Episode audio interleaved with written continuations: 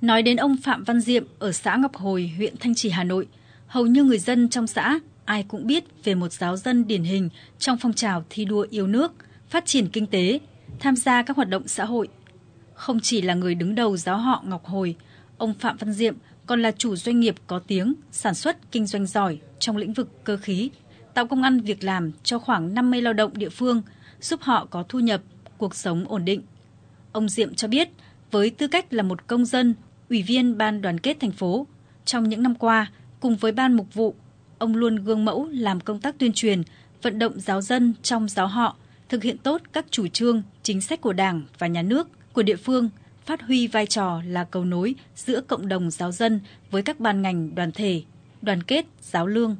đồng thời tham gia tích cực các hoạt động từ thiện, giúp nhau phát triển kinh tế.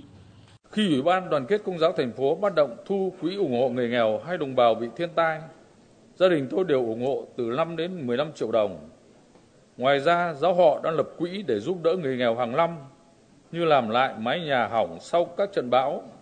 giúp cho các hộ cô đơn, hỗ trợ đóng học phí cho các cháu nhỏ không nơi nương tựa. Cho đến nay, đã nhiều cháu trưởng thành, có công ăn việc làm, cuộc sống ổn định. Chính từ các phong trào thi đua yêu nước đã xuất hiện nhiều mô hình, tấm gương tiêu biểu trong phát triển kinh tế, sống tốt đời, đẹp đạo của bà con công giáo thủ đô. Tại khu vực ngoại thành và ven đô, đồng bào công giáo đã luôn phát huy tinh thần cần cù trong lao động sản xuất, tích cực hưởng ứng chủ trương dồn điền, dồn thửa, chuyển đổi cơ cấu cây trồng vật nuôi. Nhiều giáo dân ở xứ, huyện họ như Phú Xuyên, Thanh Oai, Thạch Thất, Trương Mỹ đã mạnh dạn đầu tư vốn phát triển chăn nuôi theo mô hình VAC cho thu nhập từ 200 đến 400 triệu đồng một năm.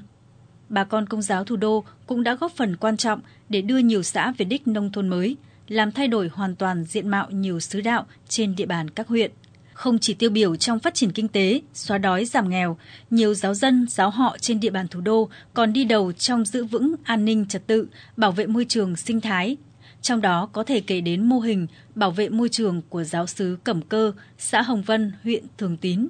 Ông Lê Danh Lam, trưởng ban đoàn kết công giáo huyện Thường Tín, chia sẻ.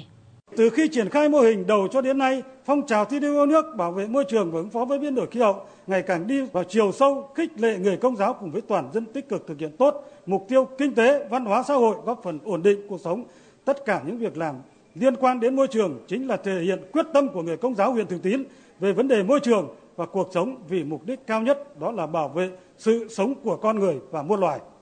Theo ông Phạm Huy Thông, Phó Chủ tịch Ủy ban Đoàn kết Công giáo Việt Nam thành phố Hà Nội, thời gian qua, các phong trào thi đua yêu nước trong đồng bào công giáo được triển khai rộng khắp với nhiều mô hình điển hình như phong trào mỗi người công giáo thủ đô là một công dân tốt, phong trào xây dựng xứ họ đạo tiên tiến, sứ họ đạo tham gia bảo vệ môi trường và ứng phó với biến đổi khí hậu từ các phong trào đã nhân lên mạnh mẽ tinh thần đại đoàn kết dân tộc, đoàn kết giáo lương, cùng nhau thúc đẩy phát triển kinh tế xã hội, xây dựng thủ đô giàu mạnh, văn minh. Ông Phạm Huy Thông cho biết.